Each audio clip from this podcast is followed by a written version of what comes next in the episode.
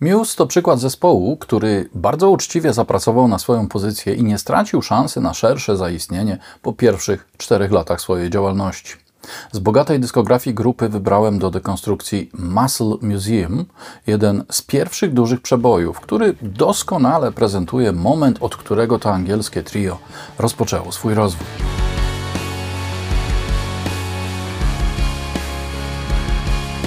Tomasz Wróblewski, 0db.pl. Co tydzień znajdziesz tu nowe testy, prezentacje i porady z zakresu produkcji muzycznej i pro audio, a także felietony bez kompresji i dekonstrukcje znanych utworów.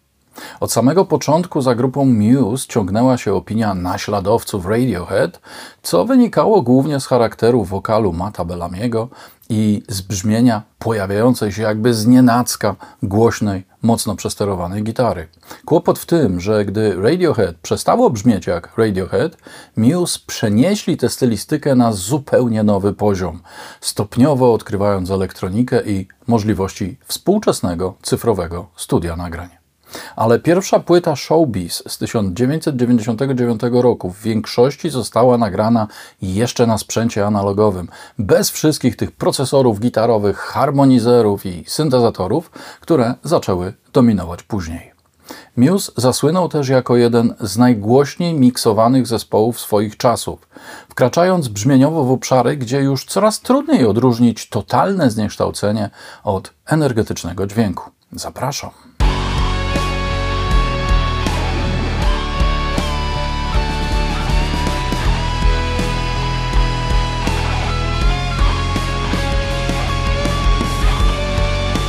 Jeszcze jako Rocket Baby Dolls Matt Bellamy, Chris Wolstenholme i Dominic Howard wygrali lokalny konkurs zespołów i uznali, że chyba czas na poważnie zająć się muzyką. Rzucili pracę, wynieśli się z Tinmouth i zmienili nazwę na Muse. Budując pracowicie grupę swoich fanów, a przede wszystkim korzystając ze znajomości z Denisem Smithem, właścicielem studia Soulmill w Cornwalli, który znał ich rodziców, w tym ojca Mata, który to z kolei w latach 60. grał na gitarze rytmicznej w zespole The Tornadoes, Muse pomału przebijał się do szerszej grupy odbiorców, grając koncerty wszędzie, gdzie tylko się dało. Swoją pierwszą płytę EP pod tytułem Muse zespół nagrał w 1997 roku właśnie w Sawmill Studio, a jej realizacją zajął się Paul Reeve. Wydając krążek w ręcznie numerowanym nakładzie 999 egzemplarzy. Dennis Smith chciał pomóc grupie w jej wypłynięciu na szersze wody, oczywiście umawiając się na jakąś kwotę z przyszłych i ewentualnych dochodów. Trzy ze znajdujących się na tej płycie utworów zostały potem nagrane ponownie na potrzeby albumu Showbiz. Rok później w podobny sposób wydano kolejną promocyjną płytę EP o nazwie Muscle Museum. Tytuł pochodzi ze słownika Oxford English Dictionary, gdzie Matt zauważył ciekawą koincydencję nazwy zespołu i zwrotu Muscle Museum. To wydawnictwo zostało już zauważone na wyspach, choć w dalszym ciągu nie było większego zainteresowania. Brytyjczycy woleli wówczas brzmienie typu Britpop, a nie tak energetyczne i dosadne, wręcz amerykańskie, a może nawet punkowe, jakie prezentował Muse. Za radą opiekujących się nimi ludzi, którzy dostrzegali potencjał grupy, zespół udał się do Kalifornii, gdzie natychmiast zwrócił uwagę ważnych osób z wytwórni Columbia. Pojawiła się nawet opinia, że oto mamy nowocześnie brzmiący zespół The Beatles i że to, co grają Muse, to prawdziwa petarda. I to zadziałało. Natychmiast po powrocie ze Stanów EP Muscle Museum debiutowała na trzecim miejscu listy New Musical Express. Dzięki promocji w BBC Radio One wzrosło zainteresowanie grupą, a zaraz potem, dokładnie 11 stycznia 1999 roku, wytwórnia Dangerous wynajęła im busa, ludzi do obsługi i Muse ruszyli w swoją pierwszą, już zorganizowaną trasę koncertową, mając w kilka miesięcy podpisane na całym świecie kontrakty na nagranie i wydanie swojej pierwszej dużej płyty wliczając w to Stany Zjednoczone, Australię, Zjednoczone Królestwo Skandynawię, Niemcy i szereg innych krajów. Częścią kontraktu było granie europejskich supportów dla takich wykonawców jak m.in. Red Hot Chili Peppers czy Foo Fighters. Muse spodobał się do tego stopnia, że zaproszono ich także do supportowania amerykańskich tras tych wykonawców, co dało Brytyjczykom możliwość występowania przed wielotysięczną widownią i wkrótce okazało się, że są doskonałym, nowocześnie brzmiącym, przyciągającym uwagę fanów zespołem typowo stadionowym, mimo jedynie trzyosobowego składu. Z tych tras po Stanach wrócili mądrzejsi, bardziej dojrzali, doświadczeni, świadomi kierunku, w jakim mają zmierzać, a Matt miał w głowie kolejnych kilkadziesiąt piosenek, niektóre już w wersjach demo, nagrywane w trasie. Materiał na przełomową Origin of Symmetry był praktycznie gotowy do nagrywania. Ale wróćmy do 1999 roku. To był interesujący czas dla alternatywnej muzyki rockowej. Jak stwierdził Ben Myers w książce Muse Inside the Muscle Museum, z jednej strony mieliśmy new metal w stylistyce Korn, Slayer, ci dobrzy, Deftones systemowe Down i ci źli Limp Bizkits oraz brzydcy, wszyscy wymienieni, wliczając dobrych i Slipknot. Z drugiej strony było wszystko Radiohead pochodne z takimi jak Travis czy Coldplay. A po środku znalazł się Muse, przez wielu nazywany niekiedy złośliwie małym Radiohead. Płytę Showbiz nagrywano przez trzy tygodnie w londyńskim studiu Rack, a nagraniami zajął się John Leckie. To człowiek, który w Abbey Road pracował dla każdego z The Beatles, Pink Floyd i Badfinger, a w 1977 roku przeszedł na tak zwane samozatrudnienie, współpracując z takimi sławami jak Phil Spector czy Mickey Most. Dużym sukcesem w jego karierze był wydany w 1988 roku album Stone Roses, a potem już poszło aż do Radiohead, z którym nagrał w 1994 roku płytę The Bands, za którą obsypano go nagrodami. John przychodził na koncerty Muse od 1998 roku i można powiedzieć, że był ich fanem.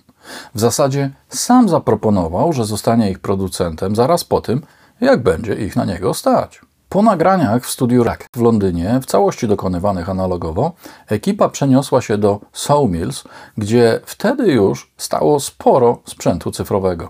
Wprawdzie producentem został Lecky do spółki z Polem Reeve, z którego wcześniejszych nagrań korzystano często i chętnie, ale ten zaproponował zespołowi współprodukcję, co dla takich debiutantów było absolutnym wyjątkiem i dowodem zaufania.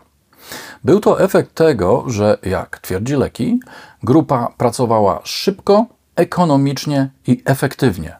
Panowie mieli interesującą metodę pracy.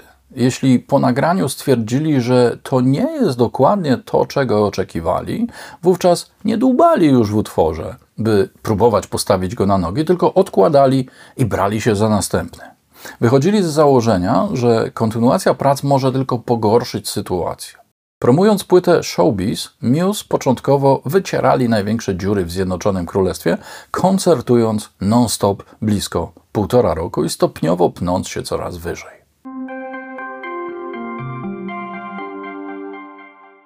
Studio Sawmills powstało w 1974 roku w budynku starego młyna nad rzeką Foy w Cornwalli. Jego założycielem był producent Tony Cox. Trochę na fali mody na takie idylliczne studia na wsi, jaka zapanowała wówczas w Zjednoczonym Królestwie. Ludzie mieli czas, by wyjechać za miasto, odpocząć, ponagrywać, popracować i znowu odpocząć. Teraz już mało kto tak pracuje, wszystko robi się w biegu z kawałków nagrywanych w różnych częściach świata. Niemniej w Sawmill Studio nagrywali tacy wykonawcy jak Robert Plant, Oasis, The Verve, Supergrass czy wreszcie Muse. Więc studio zacne i na tamte czasy dość nowoczesne. Dziś już trudno dociec, które ścieżki Muscle Museum pochodzą z nagrań z Cornwalli i gdzie tak do końca dokonywał się proces miksu. Utwór ponoć powstał jeszcze w 1995 roku podczas prób zespołu w domu Mata i dość dobrze oddaje klimat, jaki w muzyce tej grupy dominował na początku. Doskonale słychać tak typowe dla tej grupy progresje akordów, podział na trzy wyraźne części oraz pierwsze eksperymenty, do których jeszcze wrócę. Zasadniczą bazą jest tutaj partia basu, mocno nasyconego, granego palcami, z dużą kompresją i lekko przesterowana na wzmacniaczu. Pochód jest bardzo charakterystyczny dla Muse, bez wyrazistego rockowego charakteru, w zwrotce i z przejęciem na siebie części partii melodycznej poprzez ogranie akordu Hamol, czy też B, jak chcą niektórzy, z przejściem do Fismol.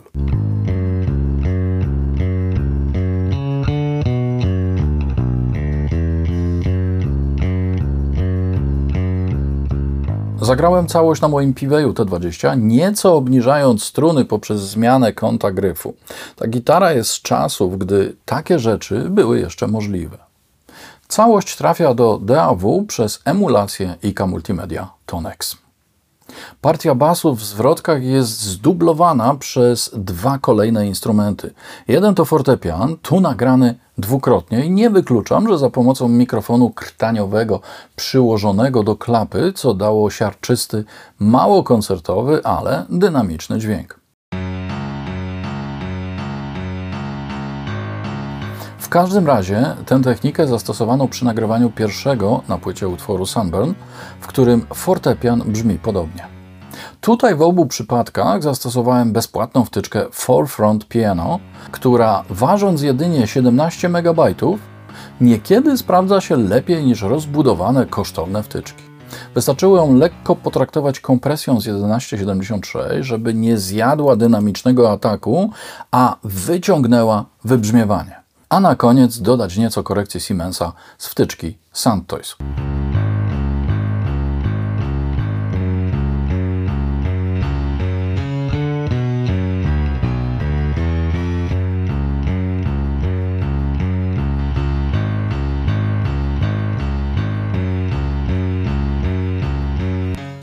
Tego co słychać w oryginale, partię fortepianu nagrano dwukrotnie z podziałem na lewą i prawą rękę, aby uzyskać masywne, tak typowe dla późniejszych utworów Muse brzmienie tego instrumentu.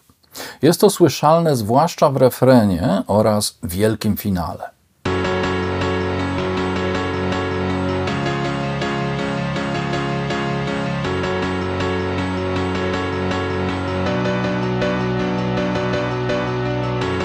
Jest tu jeszcze jedna partia basu granego przez syntezator.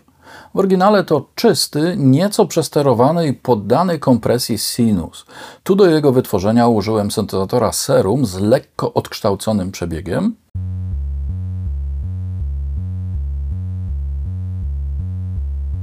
Następnie emulacji trybu pentody z Thermionic Culture walczę pod postacią wtyczki Arturia.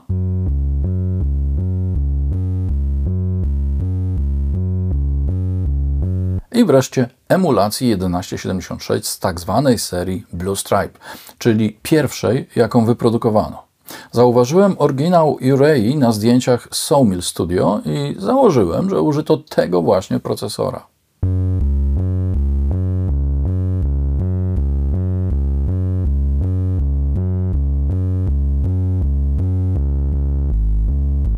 Wszystkie te trzy elementy tworzą masywny dół w zwrotce, który wraz z bębnami oraz czystymi gitarami buduje sugestywny podkład dla, jak niektórzy chcą, anielskiego lub jak chcą inni, upiornego głosu mata.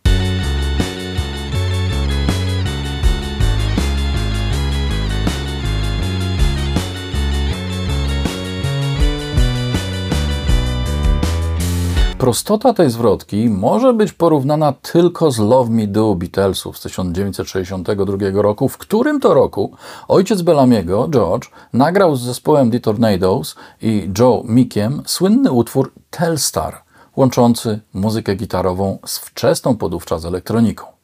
Niektórzy doszukują się w tym swoistej zajawki tego, co zaprezentował potem Muse, ale to chyba zbyt daleko posunięty wniosek. Bębny, jak zawsze w zespole Muse, są stanowcze, mocne i poza kilkoma wyjątkami niezbyt finezyjne, ukierunkowane głównie na budowanie energii. Ogólne tempo to 81 bpm, ale utwór nagrano bez metronomu, stąd zwolnienie w przejściu do refrenu nadające mu swoistej dostojności.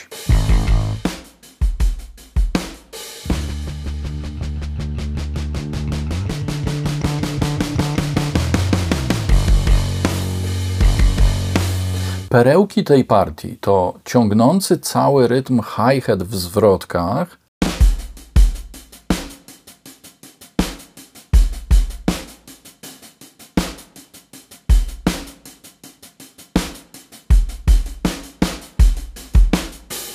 potrójna stopa w refrenie, podkreślający to akcentowanie, otwarty hi-hat,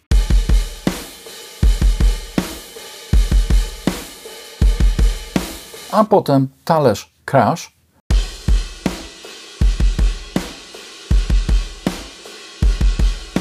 i bardzo oszczędne użycie tomów.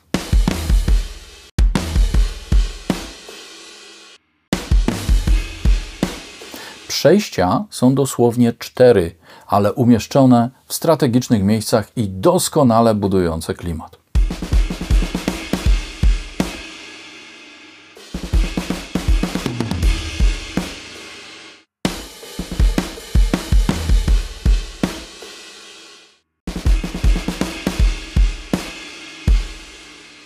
Całość z basem tworzy masywny podkład, zwłaszcza w refrenie, w którym istotną rolę odgrywa fortepian.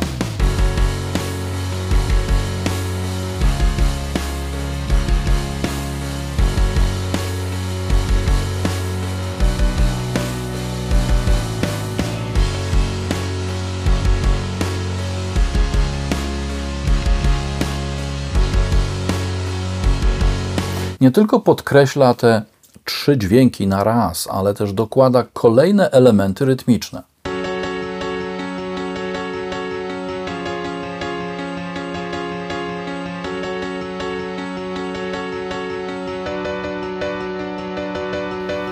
Refren oparty jest na akordach zwrotki, ale kończy go typowe dla Muse przejście z H-moll, czy też bemol, na E-dur, Cis-dur i powrót na Fis-moll.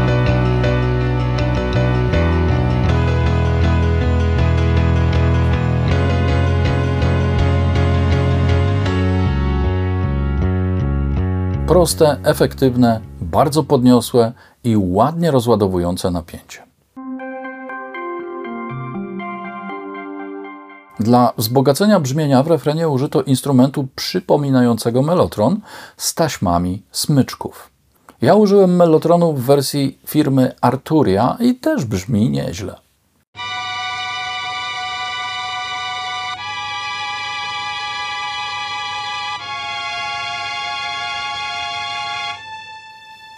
Bardzo podoba mi się współbrzmienie wielodźwięków melotronu i fortepianu.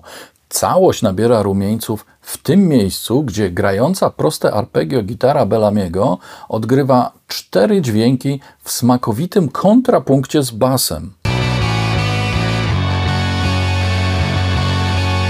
Zresztą na takich zależnościach oparto tu cały refren, w którym rytm wchodzi w koincydencję z dźwiękami basu i gitary.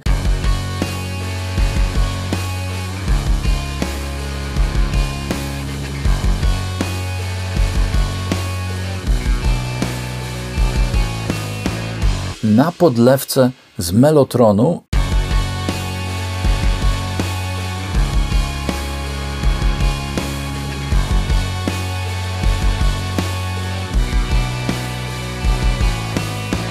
I z przyprawą pod postacią fortepianu.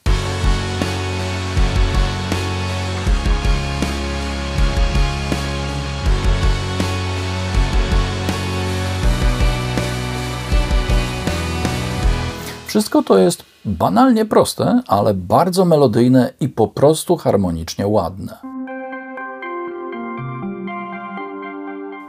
Tuż przed refrenem pojawia się rycząca gitara mata, zagrana ostrym, nasyconym brzmieniem z użyciem akordów i dwudźwięków.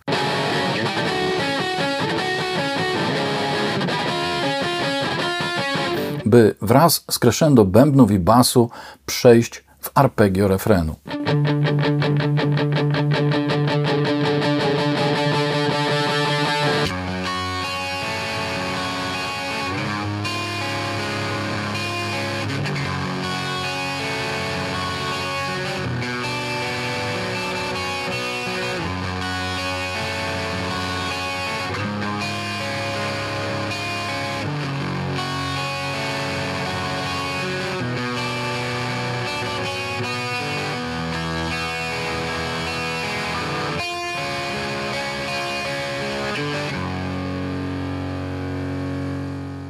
Melodię wprowadzającą zagrano używając czystej gitary z efektem slap delay.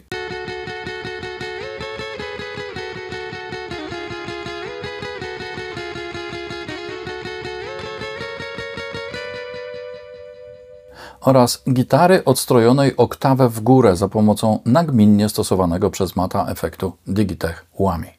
To wręcz znak firmowy tamtych czasów, używany przez Radiohead, Vaja Satrianiego czy Toma Morello.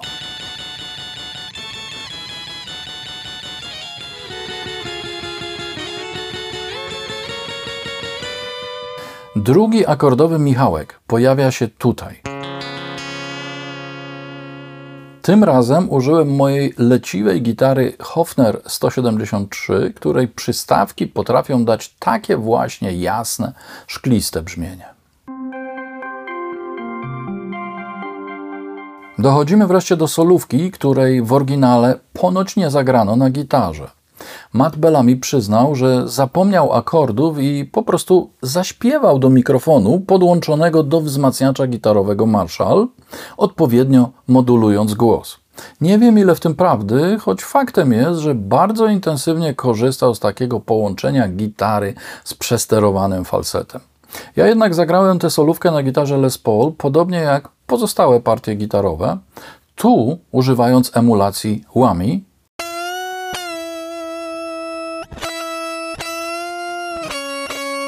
efektu autofilter z modulacją za pośrednictwem LFO,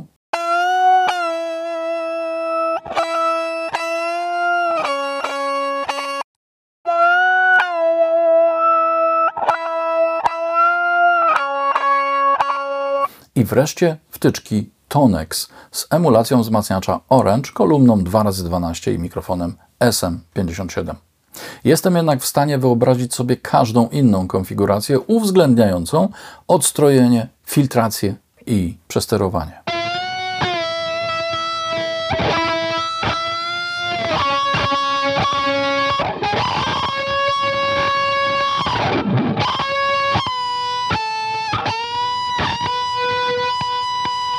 O ile cały utwór jest dość prosty i schematyczny, o tyle jego zakończenie z dodanymi akordami E oraz D robi piorunujące wrażenie. Zwłaszcza z tymi dwoma przejściami na bębnach, które zostały tu fantastycznie wplecione przez Dominika.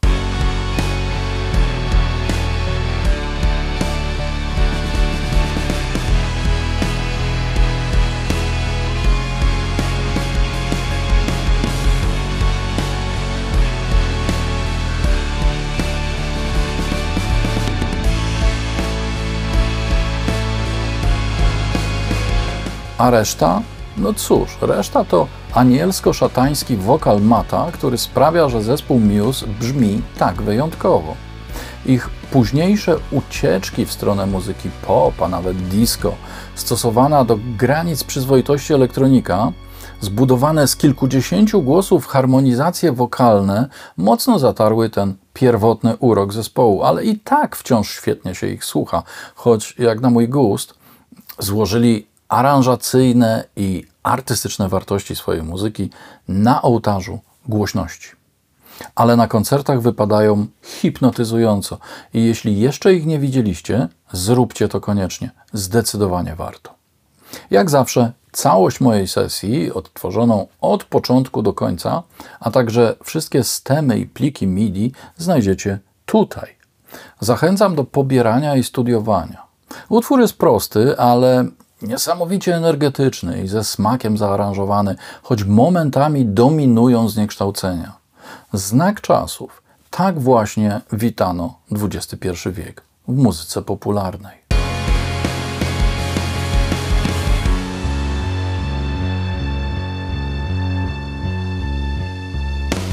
Dziękuję za obejrzenie. Zapraszam do subskrypcji i komentowania. I nie zapominajcie, by trzymać się zera decybeli.pl